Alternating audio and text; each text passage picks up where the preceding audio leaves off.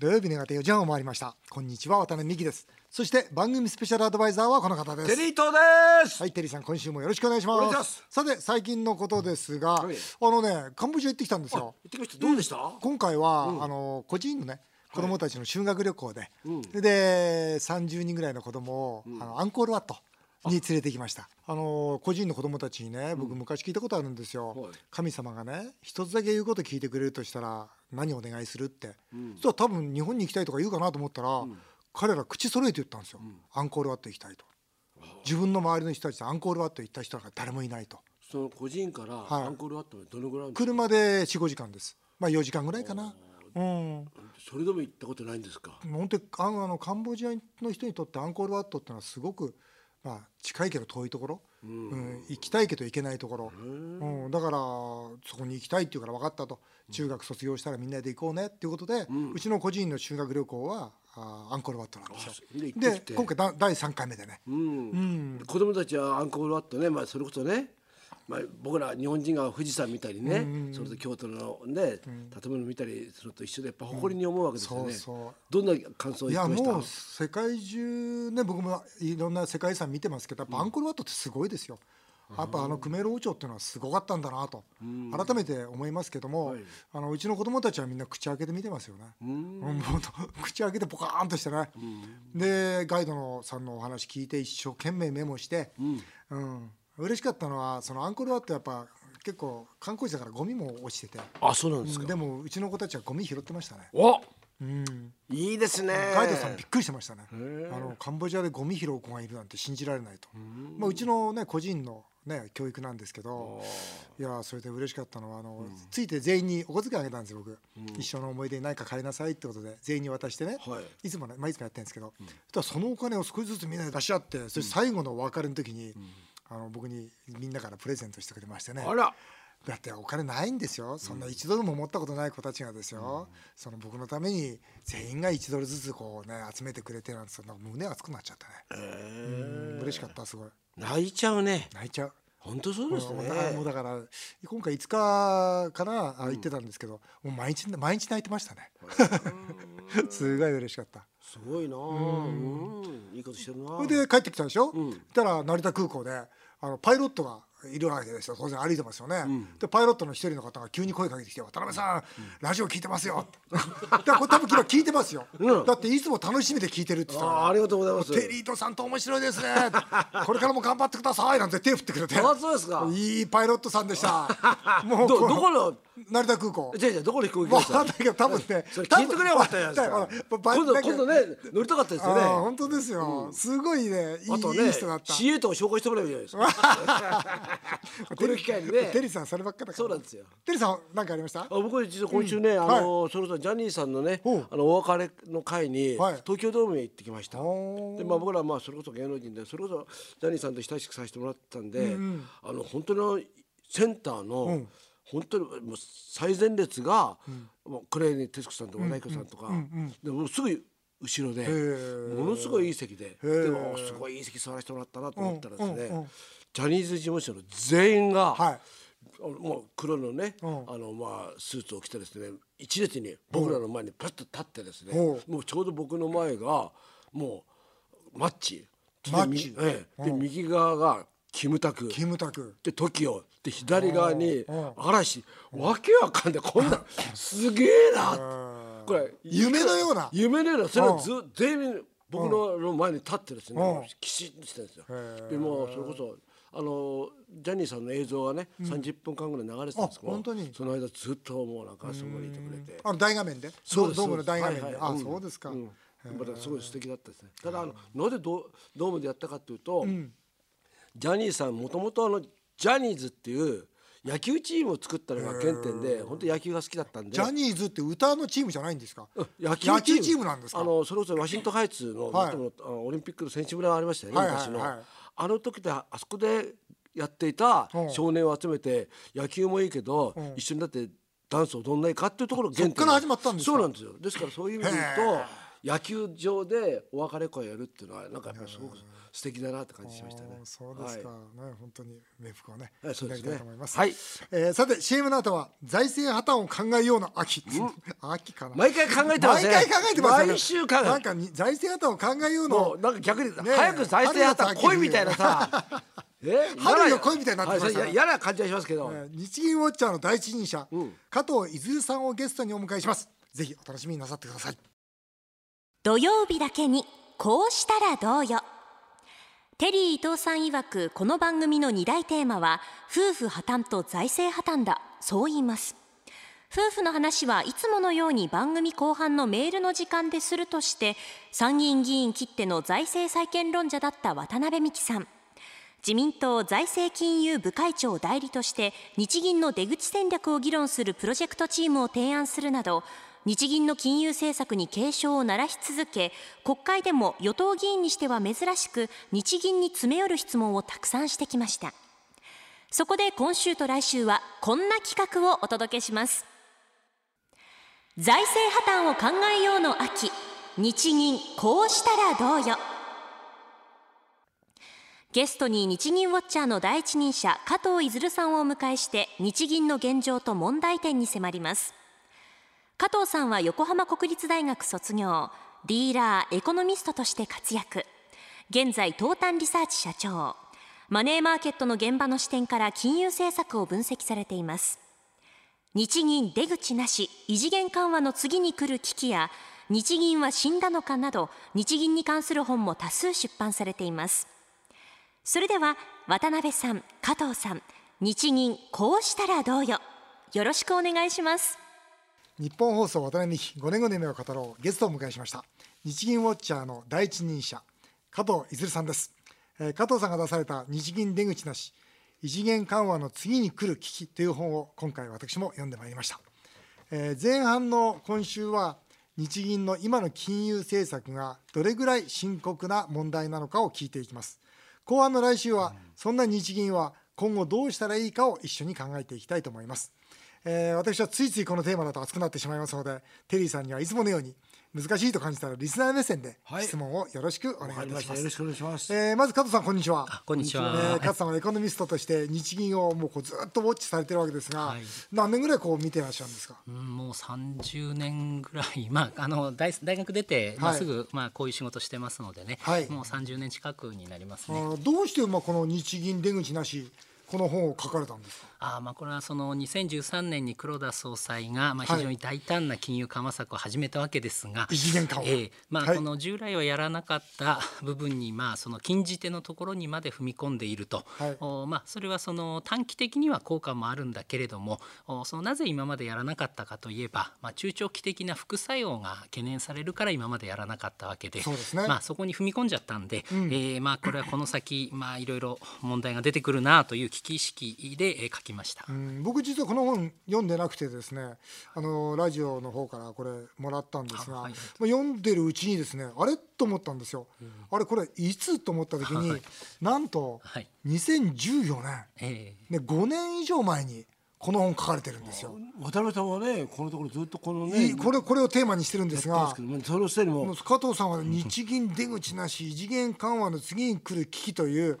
5年前にこれ書いてるんですよ。ノストラダムスみたいな顔してですね。予言者じゃないですか。ありがとうございます。面白い。あのこの本にね、その例えば。えー、日銀の資産がその資産まあ借金ですね借金と資産とのあこう GDP と資産をこう比べた時に日銀の資産の、えー、GDP 比71%なんだよとつまりその18年末まで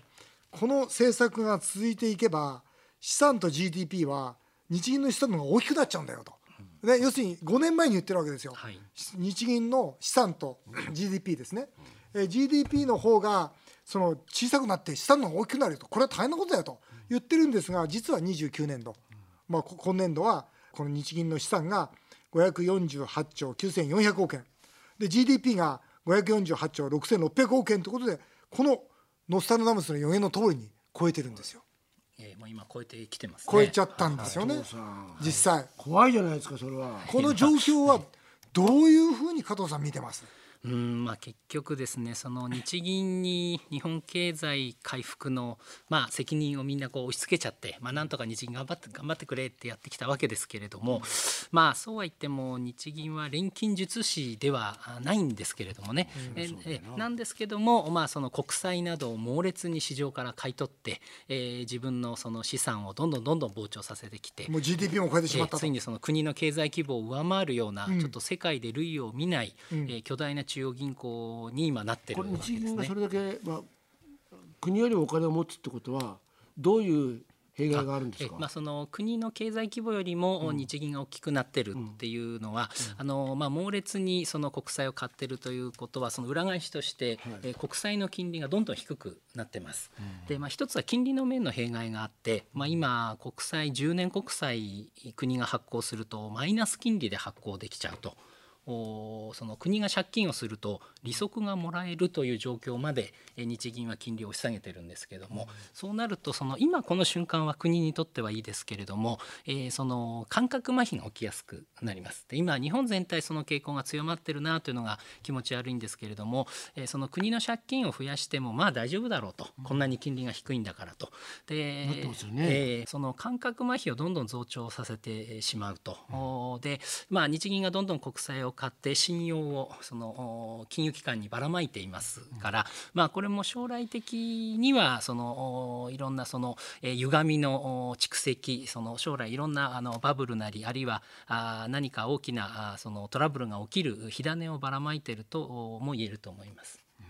この中央銀行というのはそのお金を作るところではなくて薬剤師だということで、ね、あの表現されてますが、えー、これをリスナーの方に少し分かりやすく中央銀行の本来の役割っていうのはどういうものだってちょっとお話ししていただけますか？えまああの基本的にはその金利を上げ下げして経済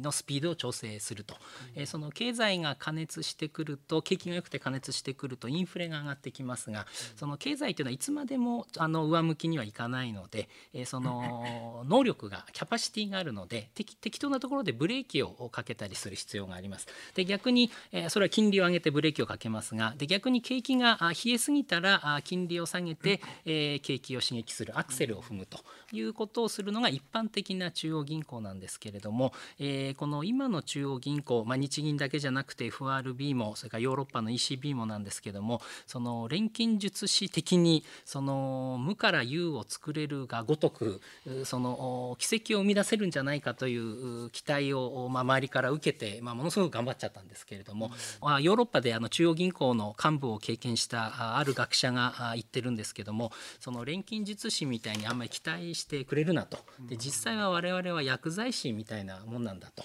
でそれはその心はその処方できる薬というのも、まあ、法律の範囲内で本当は限られているしでまたその処方箋に従って、えー、その言ってみればその経済学の処方箋に従って薬を出してるだけであとはまあその最終的に病気から回復できるかどうかというのは、まあ、最後はその薬を飲む人のその体力あるいはその治ろうとする気持ち努力にかかってくるので、えー、そのまあ金利の上げ下げだけでその万能薬みたいに何でも対処できるっていうものではないんですよと。ところがごめんなさい。今言われた、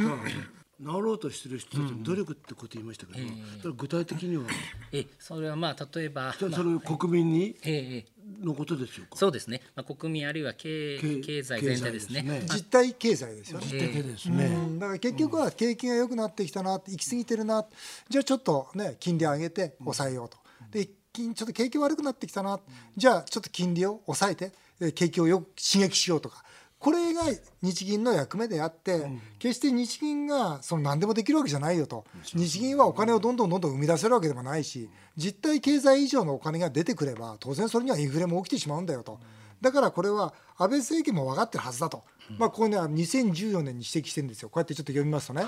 安倍晋三政権は、現時点では、日銀の異次元緩和策は、時間稼ぎ策であるということを理解していると思われると、それ過去の政権よりも踏み込んで積極的に成長戦略である第三の矢を推し進めようとしている。つまり、まあ、金融緩和、ね、それから財政出動。これに対して本当に時間稼ぎなんだから成長戦略やらなきゃだめだよと思ってるはずだと。2014年に書かれてるわけですよ。だけどもそこに行き詰まりが見られた時に金融政策に安易に依存する風潮が政府与党内で高まるようになったら極めて危険である。まさに今ですよ。要するに金融政策に安易に今依存して大丈夫じゃん。MMT 理論じゃないけどお金なんかどんどん吸ったって大丈夫じゃん。でだからもっとやろうよと。リニアモーターカーどんどん行こうよと。いうようなことを今言い始めてるのが現状なんですよね。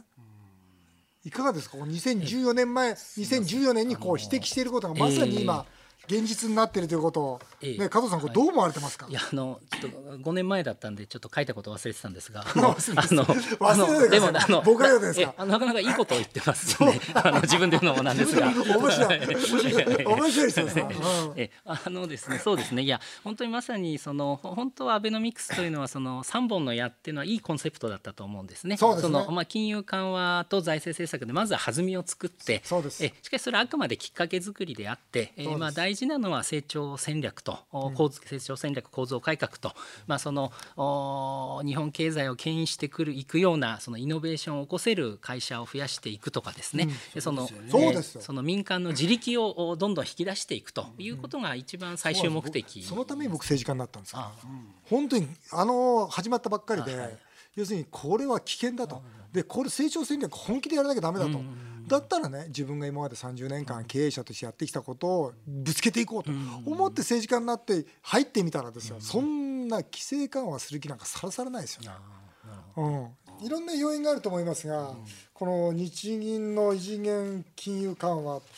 まあこれいつぐらいにこの限界が来ると思います、えー、ただですねこれがなかなか難しいのがその表面的には限界が出にくいと、うん、あの本来はその国の借金が膨らんで国の財政が不健全になってくると、うん、えー、国債の金利が上がってくるということで、うん、それが警告になるんですね。でも買っちゃってるし、そう日銀が抑え込んじゃって、ね、してますからね。ということで、うん、そのまああのその成長戦略がうまく働いていかないと、えー、まあだんだんとその歪みが蓄積されていくということだと思います。いつまでにそのいつまでその国際社会が、その日銀が国債を買い続けることを許すのかという。そうですね問題になりますでしょうところがですねここで最近林が、ま、話がまたややこしくなっちゃってですね、うん、そのヨーロッパの中央銀行もだんだん前その同じような道を追いかけてきちゃったんですね。そうですね。そうですね。であの結局そのもともとリーマンショックの後にその世界中で景気を支えるためにその財政資金のばらまきをやったわけですね。うんうん、そうするとこれ以上景気対策で、えー、財政赤字を増やせないという国が先進国で増えたんで、しょうがないから金融政策頑張ってってとやったわけですけども、で特に日銀は派手にやったわけなんですが、うん、えー、それがもうさすがに金融政策そろそろ限界だろうということはまあうすうすみんな分かってきたんで、うん、まあ、もう一回じゃあ財政やるしかないんじゃないかという話に戻ってきちゃったもんですから。でしかもその金融緩和によって国債の金利がヨーロッパでもマイナス金利ですから、まあちょっとぐらいいいんじゃないみたいな空気に世界中今なってきちゃっているので、まあそういう流れの中でそのアメリカで MMT みたいなのも出てきちゃっているので、えー、そのそういう点ではその日銀おかしいぞ大丈夫かっていう声が外からあなかなか来づらいと、うん、ただこれは世界的に、ね、世界的にまずい方向にいってるとも言えますね。うそうですね。さあそれでは日銀は今後どうしたらいいかということをですね、えー、来週は考えさせていただきたいとそう思います。財政破綻を考えようの秋。ゲストは日銀ウォッチャーの加藤泉さんでした、えー、また来週もよろしくお願いいたします。ありがとうございますさあ続いてはメールを紹介させていただきます、えー、三鷹市の秋宗さん60歳の方です。結婚35年。おおめでとうございます。アメリカミシガン大学の心理学者を行った調査によると、うん、定期的にお酒を飲むカップルの方が飲まないカップルよりも長続きするみたいです。私はお酒でも入らないと妻と会話が続きません。お酒を飲まないテリーさんは会話は続きますかというんですけどね。どうですかテリーさん。会話なんか続かないですよ。ね、でも会話なんかそれ必要ないでしょ必要でするんですか会話って。いやいやなんか。なんかなんか心の安らぎとかそういうのあるんじゃないですか。必要だけだったら。いやいやそうじゃなくて長い会話は、奥さんも、よその人とするんじゃないですか？例えばテニス仲間とか。だから僕僕以外の人とはペラペラ喋ってるらしいですよ。僕もこうやってペラペラ喋ってるでしょ渡辺さんと、うん、ペラペラ喋ってるが、家帰って喋る最小限でよくないですか？これお酒が入らないとダメだって言うんですけど、うん、僕なんかお酒入っても一切会話ないもんね。うちは。二人でお酒飲まないの？っていうか場所も違うね。家で飲んでても。うん、彼女はダイニングだし僕はリビングだし。で何？あこれ横浜の夜景を見ながら飲んでんの？僕はね、うん、だってあ全部夜景だもんうちは また何その今自分だけ優位に立ったやり方。なんだその全部が夜景ってどういう意味よ。どこでも夜景は見れるの。だからどこでも夜景なの。お風呂場も見えるの？お風呂場は見えない、うん、お風呂場は見えない。だから全部僕のトレーニングルームもゲスト ゲストゲストトレーニングルームあんの？ゲストルームも寝室も、うん、書斎も書斎もあんの？和室も和室もある、うん、あと大きななんて応接間も全部海なの。目の前は。俺すぐよ俺にちょうだいよそれ、えー、飯太郎さん、えー、1000%私に非がある理由で、うん、妻から次は離婚だと言われました、うん、心の中でそれもありだなと思いましたが、うん、1000%非があるので自分から離婚なんて言えません。そんな時はどんな顔をしてどんな言葉をひたすら繰り返すべきなのでしょうかと。テリーさんこうしたらどうよお願いします。いやもうこれテリーさんしか言えないわこれお世話お世話になりましたって ありがとうございましたっていう感じですよね。そうなんだよね。で、ね、この飯太郎さん少し離婚したいんじゃないかな。ね、だってさ、もうね、千パーセント非があるってことは、うん、散々好きなことやってんだよ。やってる。で、これまだね、余韻が残ってんですよ。残ってる。ね、あとだからあと百パーセントぐらいまだね、ここにね、女とかいるんですよ。いる。だからね、これはもう。でもこの奥さん偉いよね。うん次は離婚だっつってんだからね本当だったら今離婚ですよねそうだよね次があるってことはこの奥様は飯太郎さんのことはやっぱ好きなんだろうね、うん、好きかこの飯太郎金持ってんだね、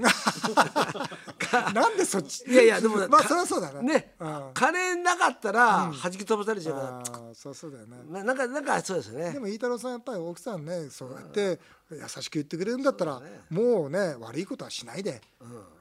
あとバレないようにどうですか？多分魅力があるんですよこの飯太郎は バレなければいい、ね、結論出ました、バレなければいいいね、あっという間にお時間になりました。以上メール紹介でした。テリートさん来週もまたよろしくお願いいたします。